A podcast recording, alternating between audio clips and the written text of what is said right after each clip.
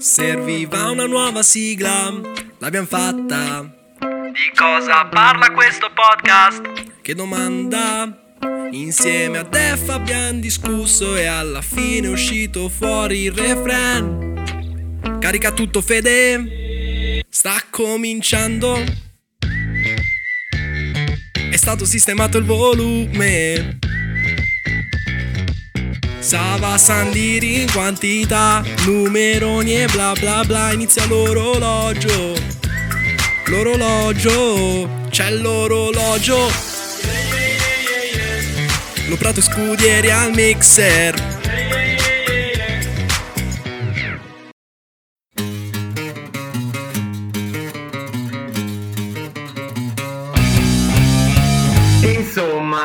Succedono anche stagioni in cui festeggi non una, ma ben due volte. Non è un, un altro biplete, ma eh, finalmente è tornato a casa, ma nella casa quella giusta. Mi spiace, amici inglesi. L'Italia è campione d'Europa per la seconda volta nella sua storia dopo il 1968. Quelli bravi farebbero notare che sono passati 53 anni.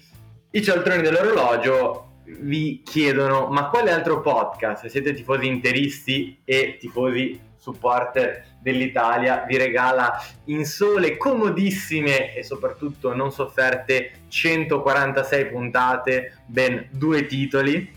Io non lo so, però siamo qui anche per rispondere a questa domanda. Io sono Marco Loprato, con me c'è Gianluca Scudieri che forse è ancora vivo. Ciao Gian, dacci buone notizie. Buonasera a tutti, buongiorno, buon pomeriggio, quello che volete. Io non, so, sono sopravvissuto, eh, mi trascino in giro da tutto il giorno, penso di camminare più o meno bene, la mia voce è peggio di quella dell'altra mattina quando ero appena sveglio, eh, ma tutto in conto, anzi è già tanto averle ancora delle corde vocali ed è, è bello anche avere un fisico e un corpo dopo la serata di ieri sera. Essere interisti ha temprato facilmente la, la gestione della cosa, perché noi siamo abituati a ben peggio per le nostre coronarie, quindi praticamente è stata una passeggiata di salute questa qua.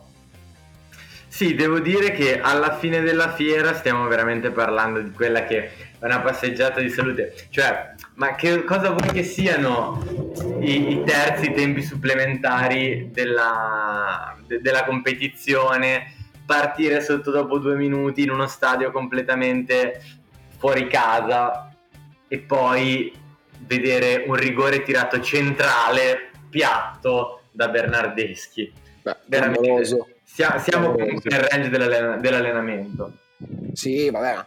Ma eh, mi aspettavo un repeat della finale del 2006 con, con, il commentatore che diceva ma l'ha tirato centrale e Beppe Bergovi che risponde l'ha messo dentro, Beh, l'ha messo dentro. Che è l'unica cosa che conta. E comunque no, insomma dai, è stata una partita, devo dire, in cui è stata veramente strana, ovviamente princip- cioè, parleremo principalmente di questo, visto che eh, così, per chi vuole può saltare alla prossima puntata. Però, di, cioè, è, il primo tempo l'Inghilterra sembrava molto in controllo della partita, sembrava un, um, un Mancini Mancining. Con di, di, e, soprattutto immobile immobiling. Beh, quello è tutto l'europeo.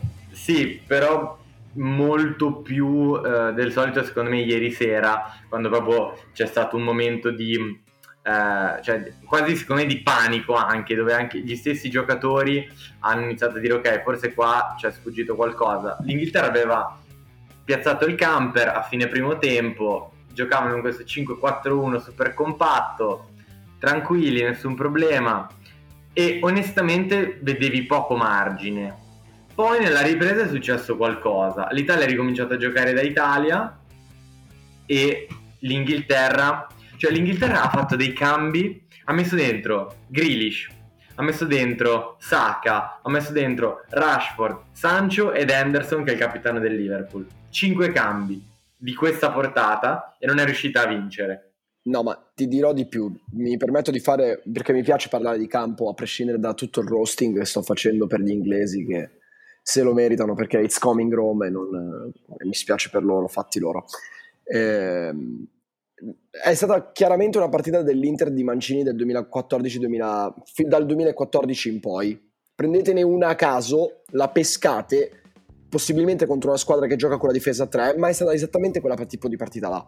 Il gol preso è stato, l'ho scritto anche ieri sul mio profilo personale che ancora non è saltato magicamente, non so come sia possibile. Ehm, la difesa 3 degli avversari manda in confusione le spaziature degli esterni dei terzini della, della, squadra di Mancini. Ieri sera Di Lorenzo non ci ha capito niente per i primi 35 minuti. Tant'è vero che il gol nasce da una diagonale sbagliata con Barella che fa bene il movimento ad andare a riempire l'aria, ma Di Lorenzo si fa trarre troppo dallo shift del, eh, del, dell'azione e il pallone arriva sull'altro quinto e succede l'imponderabile.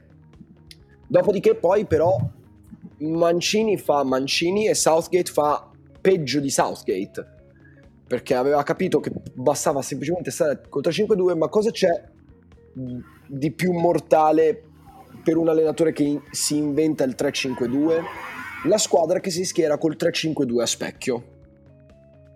E questo è stato mortale perché effettivamente poi l'Italia nel secondo tempo ha capito che l'Inghilterra non era in grado di, di mantenere un gioco a, a, specchio con un modulo adattato per l'occasione, inventato per l'occasione e quindi si è verificato esattamente quello che si è verificato negli anni dell'Inter di Mazzarri per dirne una, cioè l'Italia è passata a tre dietro con Di Lorenzo a fare il terzo di destra e Chiellini il terzo di sinistra, in realtà era più una difesa a tre e mezzo perché poi comunque soliti discorsi, ma Emerson è stato molto più alto su quella fascia Chiesa è stato libero dopo la, il cambio di immobile di avvicinarsi e accentrarsi a, all'area di rigore e l'Inghilterra era completamente in confusione. Come, prim, come mh, prima contromossa Southgate, invece di dare fisicità o comunque cercare di avere il pallino nel centrocampo, torna a cercare l'equilibrio e quindi torna al 4-4-2 e questo ha consegnato chiavi in mano il centrocampo della partita all'Italia. Cioè dal cambio di immobile e dal cambio di Henderson, l'Inghilterra, che è passata a un modulo più consono alle sue caratteristiche, non ha capito più niente, non ha più avuto alcun tipo di possesso del pallone. È stato un lungo protrarsi sino a quelli che è stato poi supplementari. E ti dirò di più, io ero convintissimo, prima del cambio per Belotti ancora di più, però vabbè, ero convintissimo che la partita non sarebbe arrivata a rigori perché l'Inghilterra non aveva proprio più armi a disposizione, perché l'Italia aveva capito la contromossa da fare e Southgate non aveva la contro-contromossa. I rigori sono stati anche, posso permettermelo di dire adesso a posteriori, una sculata tremenda dell'Inghilterra. Sì, sì no, vabbè, è, è, proprio vero che cioè, ehm, hai chiuso un po' il cerchio. Secondo me Mancini è stato molto bravo eh, cioè, o meglio, de- devo ancora capire perché io giocare 20 minuti in finale, 20 minuti con la mm, Spagna col falso 9 è qualcosa che è un po'... cioè, tipo mi fa avere le palpitazioni, non in senso positivo. Alcuni cambi sono stati molto ardui, penso banalmente a Cristante messo dentro prima di Locatelli, prima di Pessina, per un Barella che era stanco, ha sostituito Verratti, eh, vabbè, Insigne secondo me effettivamente non, aveva, non ne aveva più, però è, è, veramente, veramente complicato pensare che questo tipo di sostituzioni siano riuscite a incidere molto di più di quanto fatto da Southgate. E questa è l'ennesima riprova di Mancini che secondo me latita un po' a leggere le partite, cioè a, a usare il grimaldello nelle partite.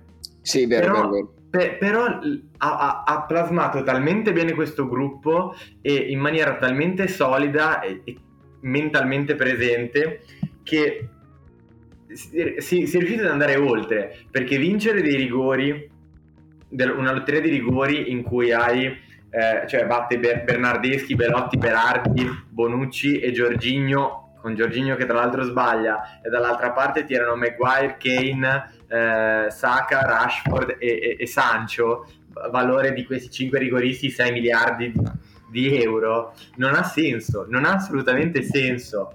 Eh, e, e, dovevano ancora tirare Sterling, Grealish, poi ho letto che, avrebbe, che tipo il settimo rigorista sarebbe stato Pickford a caso, eh, cioè è veramente un qualcosa di enorme veramente qualcosa di enorme perché non è stato raggiunto, passami il termine, a caso come può aver fatto il Portogallo nel 2016, ma veramente un'idea, cioè questa squadra di Mancini, forse era saltato anche fuori mentre parlavamo, cioè probabilmente giocasse il campionato italiano lo vincerebbe, perché questa è una squadra da campionato, da piazzamento.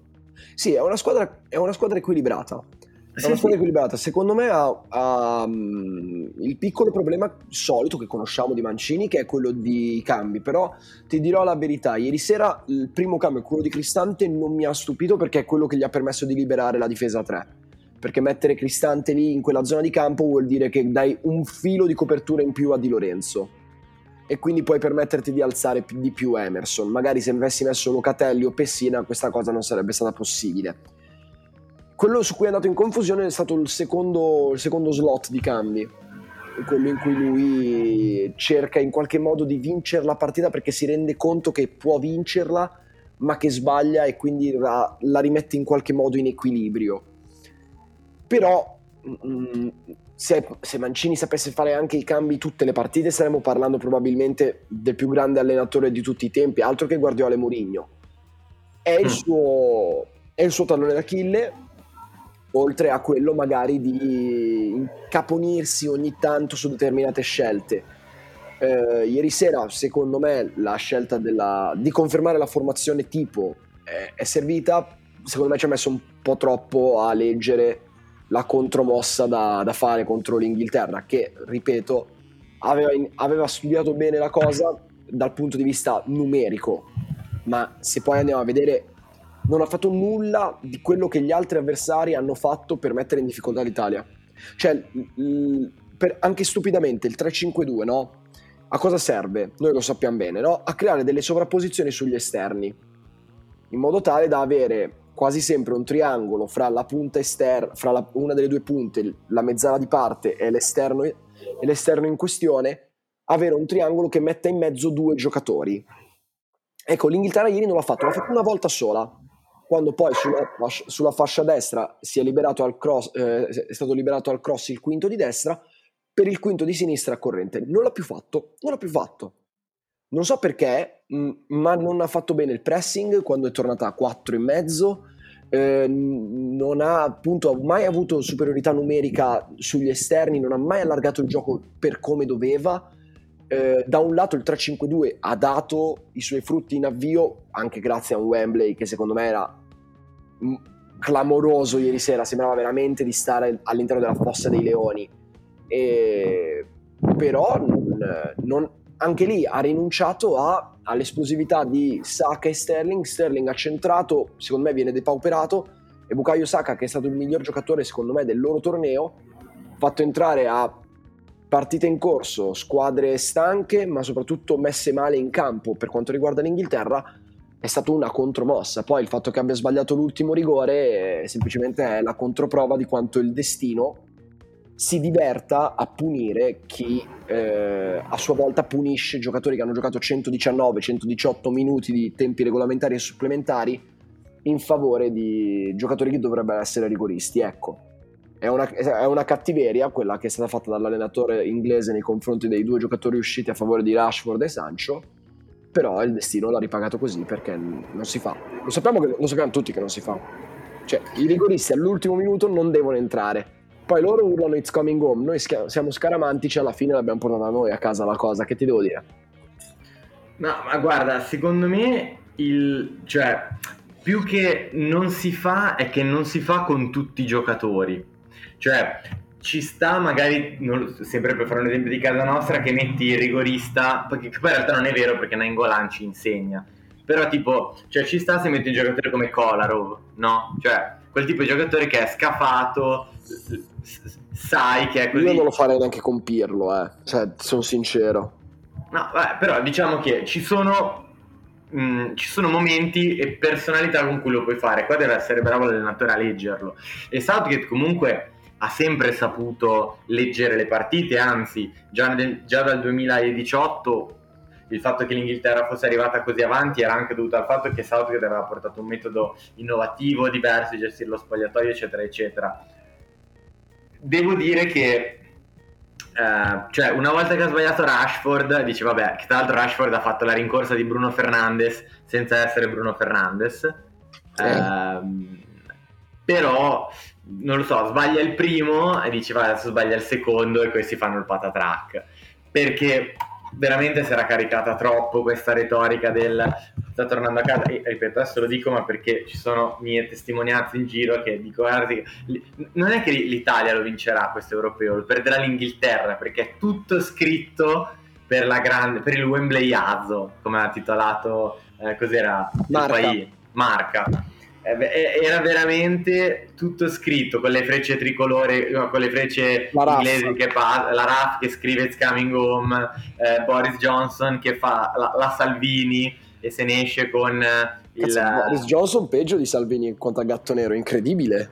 Sì, no, ma, ma, ma, ma- ma- ma veramente sembrava proprio tutto, eh, tutto apparecchiato per una grande tragedia, eh, tragedia shakespeariana. Lo è stata nella maniera più beffarda possibile. Cioè, se volevi proprio fare la tragedia shakespeariana, sarebbe dovuto succedere che eh, Southgate fa i due cambi al 120esimo per i rigori e al 121esimo uno dei due sbaglia eh, regala palla all'Italia contropiede e gol tipo di Bernardeschi lì sarebbe stato veramente l'apoteosi della tragedia di Shakespeare è andata un po' meglio nel peggio perché veramente un'occasione così è, è difficile che possa ricapitare. È veramente perlomeno se giochi è un po' come Italia 90 è, è come Italia 90 o come il Maracanã nel, nel, nel 2014 perché 1950 fa è troppo anacronistico. Sono quelle cose che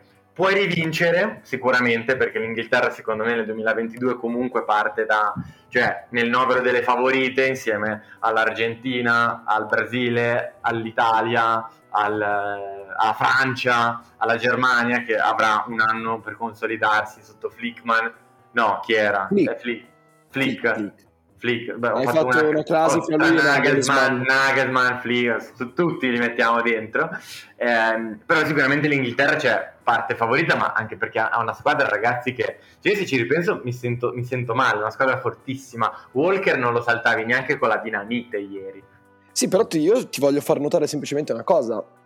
E, e questa è una cosa che noi, non, eh, non parlando spesso di nazionale, non ci capita. Però a questa nazionale che ha giocato ieri sera, lasciamo perdere che mancavano Florenzi e Spinazzola, che uno si è fatto male la prima partita e l'altro purtroppo gli è saltato il tendine d'Achille nella gara contro il Belgio.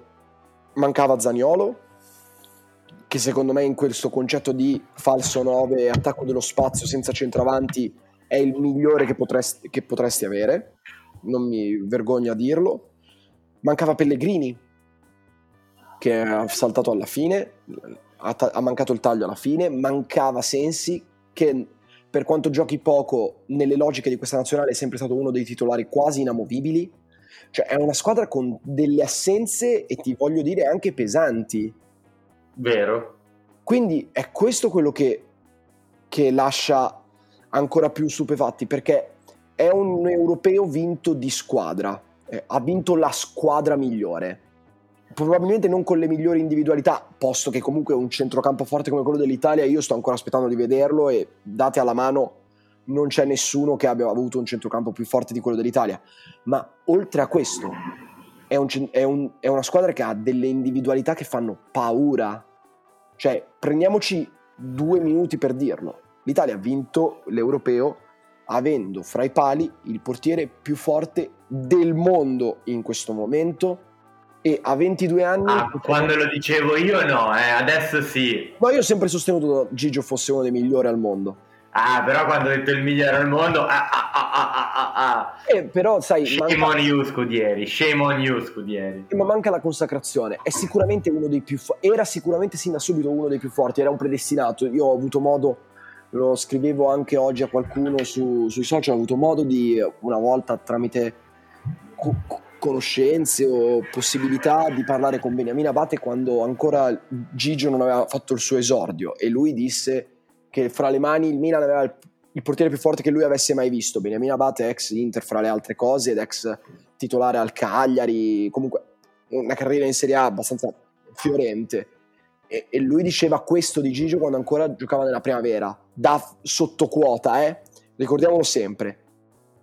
E, però adesso è sicuramente questo lo consacra come il portiere più forte al mondo nell'anno solare 2021, questo europeo, se ci fossero stati dei dubbi, e, e possiamo già iniziare un dibattito su in che posizione potremmo mettere Donnarumma nella top, nella top 10 dei portieri, dei portieri all time per me non ci sarebbero alcun tipo di dubbio.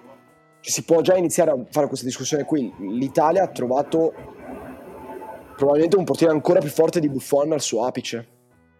A 22 anni. E ieri sera non è stato neanche impegnato, fra le altre cose, perché i rigori sono praticamente normale amministrazione. Ne para uno su tre in media. Siamo a 13 su 44.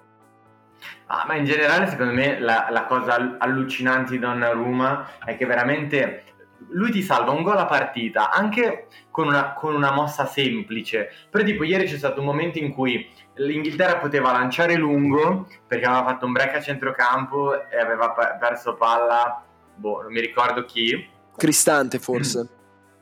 E Donnarumma era già fuori, era già fuori area.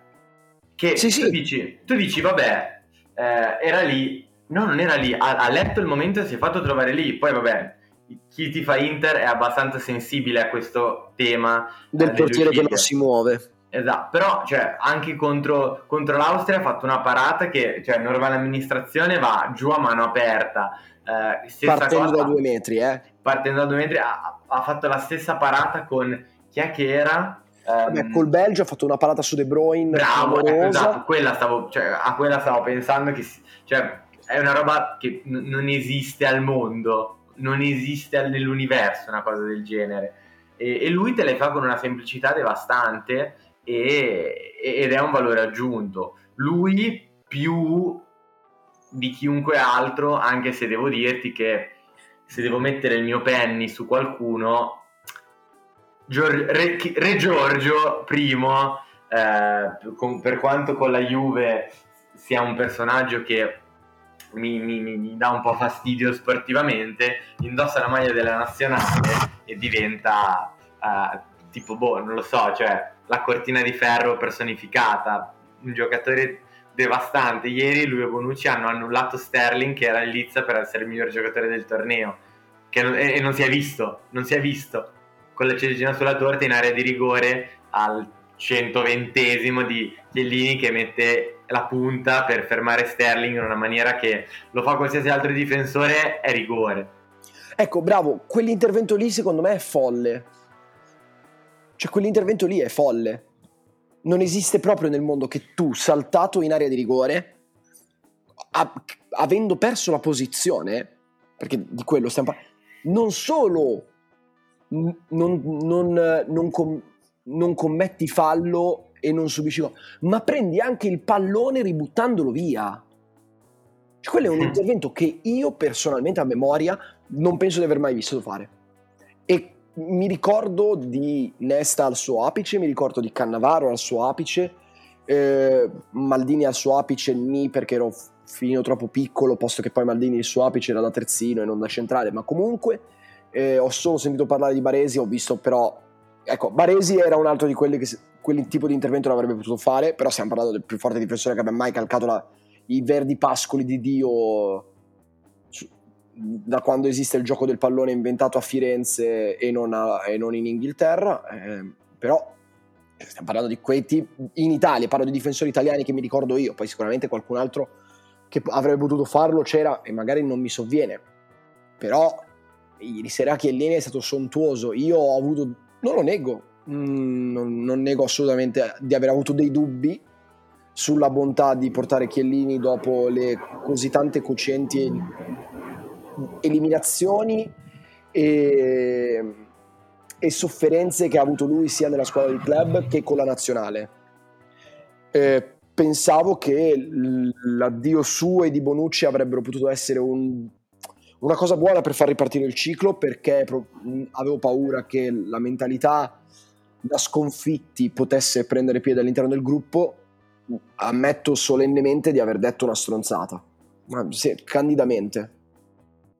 Era giusto che Chiellini prendesse parte a questo europeo, nonostante abbia saltato qualche partita, è tornato più forte di prima e meglio così, almeno ha dato un senso alla sua carriera in nazionale e fra 18 mesi ci sarà il mondiale, vediamo se lui ancora, vorrà essere ancora presente, nel qual caso bene, nel caso contrario saremo pronti perché comunque gli altri tre difensori che erano presenti in lista e che non hanno mai giocato è gente che titolare in squadre che lottano per la Champions e c'è anche un campione d'Italia fra le altre cose, giusto per ricordare. Giusto per ricordare. Quindi eh, sì, è, è, è, stato veramente un europeo molto strano, dove s- sono contento di dire che, ha, come dicevi tu dieci minuti fa, ha vinto la squadra migliore. È un modo per dirmi che sono logorroico? No, no, no, no, però è vero, no. cioè, credo sia stato uno dei pochi casi, forse la Spagna del 2012 o la Germania nel 2014, in cui ha vinto la squ- il torneo l'ha vinto la squadra migliore. Non, ed è stato unanimamente riconosciuto. E che, che questa è la cosa che forse all'Italia mancava.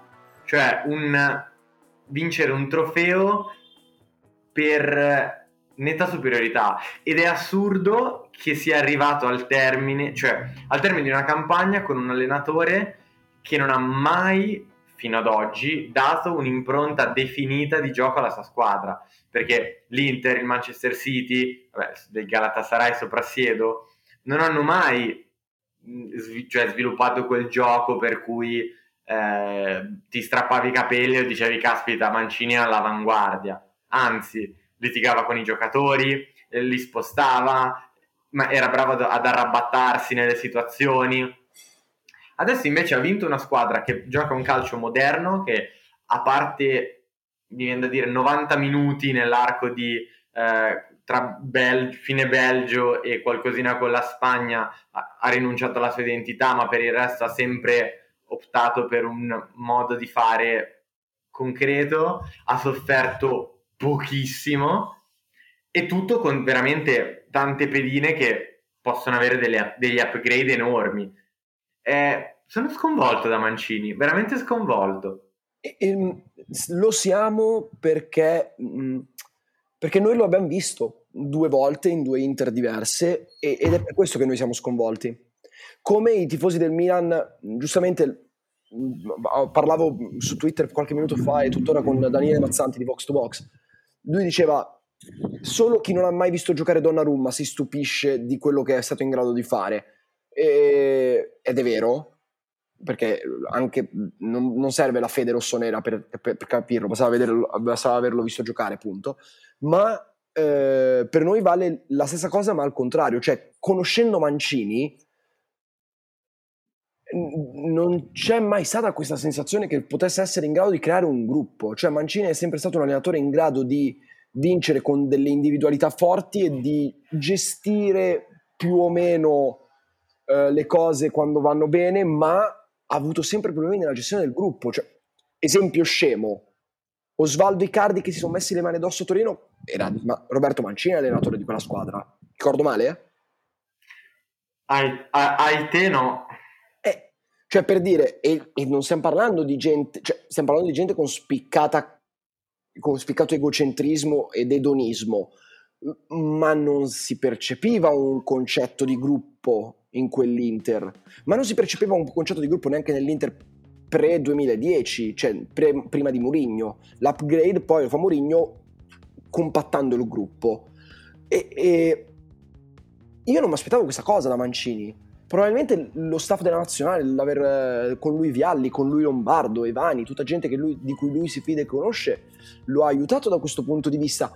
E, e quindi io, infatti, quando continuo a, a so, continuavo, continuo a sottolineare i miei dubbi, le mie perplessità su, su, su Mancini, e chi, ha, chi ha visto poche partite dell'Inter mi prende per un pirla, ma ha, ha, anche ha ragione, secondo me. Però io ti, ho visto tanto Mancini in queste partite, ma allo stesso tempo ho visto zero Mancini. Nella, ti ripeto, nella gestione del gruppo, secondo me, questo non è Roberto Mancini. Nella gestione delle partite è Roberto Mancini, ma nella gestione del gruppo e nella creazione di un gruppo, questo secondo me è tutta un'altra roba. Sì, sì, e, e questo è a, a, a, riprova del fatto che ci si può innovare e rinnovare anche nel corso della carriera con tantissima umiltà e questo veramente è il trionfo di, di Roberto Mancini. Nell'anno in cui vince una squadra allenata e, e plasmata da Conte Antonio, fa, fa, veramente, fa veramente pensare e, e ti, riba, ti, ribalto al netto di quello che... Ah, pensavo stessi per dire ti ribocchi. No, ti ribocchi, il tir di Dazon. No, ma provocazione, sono l'Inter e l'Italia l'accoppiata di squadre, diciamo, eh, appunto, club nazionale con la più forte identità d'Europa? Eh, è cresciato questo... internet. No, no, no, no, ci sono, ci sono. Stavo prendendo tempo per rispondere. In questo momento sì. In, credo che in questo momento sì. Cioè il gruppo club Inter è stato quello il motivo per cui l'Inter poi ha vinto in carrozza un campionato partito male. Il gruppo nazionale Italia è il motivo per cui l'Italia ha vinto l'europeo quest'anno. E da una parte magari altre nazioni hanno gruppi magari di club parimenti forti, ma la nazionale non era allo stesso livello e viceversa. Hai fatto un'ottima considerazione, secondo me. In tutto questo, parlando di gruppo, Hakimi ha appena messo una foto in cui ride e scherza con i cardi, giusto perché, perché, perché, perché già non faceva abbastanza male così. No, no, ma ride perché sa le storie che gli ha raccontato di lui e quindi dice vada sto povero Pirla. che fatica umanitaria guardare queste, queste situazioni. Vogliamo cioè, concludere parlando di cose belle? C'è qualcosa di bello? È successo qualcosa di bello nel mondo? Ha rescisso Joao Mario. Eh, non è una cosa bella in realtà, visto che ti dovevano pagare, tu l'hai dovuto liberare a zero per una clausola. Adesso vedrai che arriveranno tipo miliardi di euro per qualche giocatore degli allievi della primavera e ricosta no, amico. Però io voglio capire una cosa, onestamente, perché non... Però, cioè, qua non è polemica, veramente non capisco. Perché qua, cioè, se, le... se mi ricordo bene, il Paris Saint-Germain è stato multato da non mi ricordo chi... Dalla UEFA. Per... Perché nel contratto a... che ha firmato con i Cardi c'era una clausola che qualora i Cardi fosse tornato in Italia, eh, in una squadra X, dalla San Benedettese in su o in giù, uh, il Paris Saint Germain avrebbe dovuto pagare, cioè, avrebbe dovuto pagare un indennizzo all'Inter di tipo 15 milioni. E questo tecnicamente andava contro uh, le, il libero mercato, il libero mercato eccetera, eccetera. Però, il, il, il, grazie al cielo, aggiungo, il, trasferimento si è fatto, il Paris Saint Germain ha pagato e sti cazzi. Perché lo Sporting Lisbona ha, ha, ha, di fatto la stessa clausola, perché stiamo parlando di João Mario che non può essere ceduto a un'altra squadra portoghese pena un indennizzo di 30 milioni, che io cioè, voglio veramente, vorrei, sarei voluto veramente essere nella sala in cui hanno deciso... Che 30 milioni era una cifra congrua per João Mario. Ma no, ma in generale avrei voluto seguire quella contrattazione come è stata fatta, che chi ha Grob Chance ci sta ancora pagando casa probabilmente. Sicuro. Eh, con, con, con, con quell'affare lì folle Mm, ma cioè, per, per, perché adesso si è dovuti arrivare a questa soluzione? Se è vero, come tutti hanno raccontato, che il Benfica, nonostante il presidente arrestato, eccetera, eccetera, voleva veramente pagare 8 milioni eh, per avere João Mario. Mm, cioè, non, non, ne ho idea. Non, non, capisco. Non se, se qualcuno sa qualcosa ce lo dica per favore perché noi in questo momento brancoliamo un po' nel buio probabilmente anzi spero sicuramente qualcosa uscirà nei prossimi giorni eh, nel frattempo è un grande ma posto che appunto bisognava liberarsi di alcuni ingaggi pesanti. Gian Mario era uno Nainggolan a quanto pare è il prossimo con questo fantomatico indennizzo che in qualche modo arriverà. Lo pagheranno in pezzi da 20 rubati, ma sono, sono abbastanza sicuro che l'angolano è una di quelle situazioni di cui ci, ci- si saluterà in fretta e poi rimane il mitologico d'Alberto Carlos. Dove lo mandiamo? Non lo, non lo so. Mi stai facendo domande a cui non ho risposta questa sera. È la prima volta che rimango senza parole. Probabilmente, eh, sicuramente una soluzione per eh, D'Albert si troverà, che sia la Francia, che sia il Portogallo, il Brasile. Ecco, non mi stupirei se potesse essere D'Albert la pedina per cui ti dicono: Guarda, non ti sei riuscito a pagare Joao Mario, ce lo dai a noi, ti diamo più del valore di quello che lo avresti venduto e, e ci mettiamo a pari cioè faccio un nome a caso, potrebbe essere lui, non lo so, non so che mercato possa avere D'Albert, sincero. Ma non lo sa neanche. Non esiste il mercato di D'Albert in questo momento ed è purtroppo una situazione triste perché eh, era un giocatore che, che tra l'altro rischia di diventare Lazzaro tra un anno. Eh, cioè quei giocatori su cui hai investito, hai creduto relativamente poco, eh, perché comunque ci hai creduto poco, ha ragione, per carità del Signore, però eh, veramente è, è esattamente l'errore che tu non devi fare adesso. Quando hai quando- pochi soldi da investire. Esatto, cioè adesso non devi fare una cosa del genere.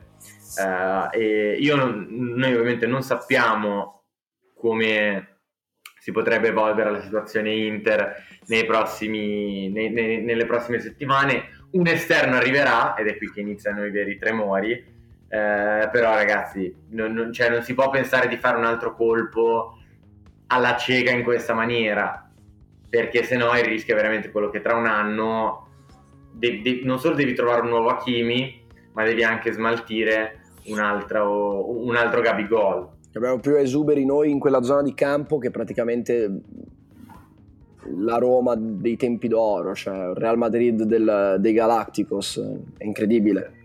Sì, sì, per- però con il Real Madrid dei Galacticos eh, ti- ci trovi fuori Snyder e Robben, e qua ci tiri fuori D'Albert e Nainggolan. esatto, che poi per carità Nainggolan cioè avercene, eh. Non- non sì, ma ormai 5 anni fa, 6 anni fa. Eh, lo so. Vabbè, ok, allora non dico più niente. No, no, no, fai, fai bene. Oggi hai fatto solo considerazioni puntuali e precise, come più del solito. Già di solito le fai, ma oggi più del solito. Dovremmo vincere un europeo a, a- a- a settimana praticamente. Dove si firma per sta roba qua? Pensa. Eh no, mi sa che mm, mi sa che non si firma da nessuna parte, adesso bisognerà. Ma adesso andiamo a vincere il mondiale, che cazzo ce ne frega. Ma sì, tu la scaramanzia niente, proprio zero. Chi se ne frega? Allora, io a inizio campionato ti ho detto vinciamo. A, fi- a inizio europeo ti ho detto vinciamo. Mi vuoi ascoltare? Oh, eh, ti ascolterò, che devo fare? Io sono un pessimista, uno scaramantico di quelli clamorosi e, e niente, però.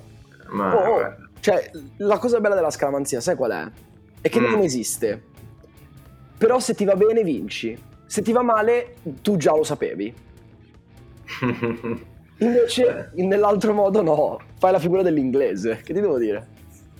Giù, beh, sì. Ma infatti poi ci sono modi e modi di vincere e di essere, però. E allora, intanto, visto che stiamo andando in chiusura di puntata e di stagione, mi prendo due minuti, due di numero, eh, tanto ho il timer davanti. Ringraziamo, a parte Federica e Carmine, Def per eh, l'apporto e il supporto e la sopportazione nei nostri confronti. Ringrazio per quanto mi riguarda anche le persone a me vicine e care che sopportano qu- quanto faccio anche in momenti che potrebbero non essere consoni e quant'altro.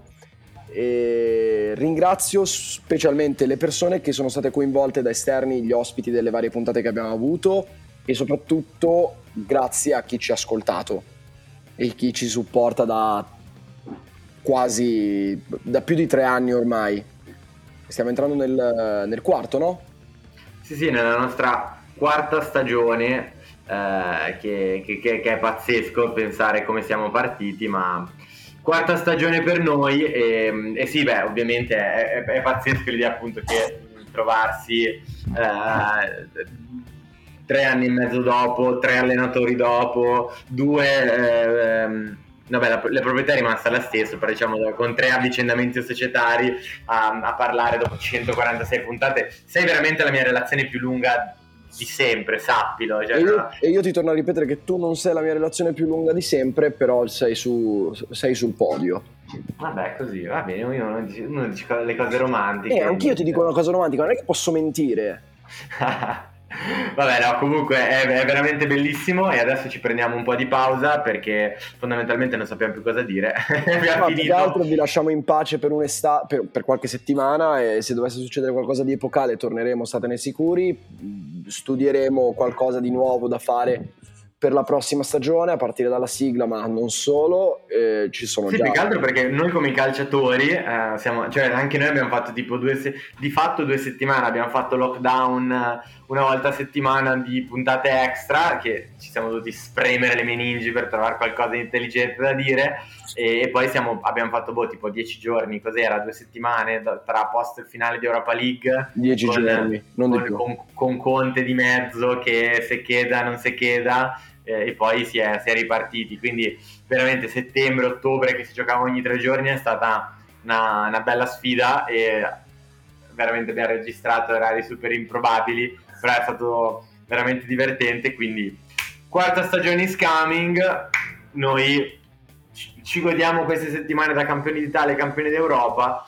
Dal 22 agosto si ritorna con l'elmetto che c'è uno scudetto da difendere. Grazie a tutti. Alla prossima. Ciao.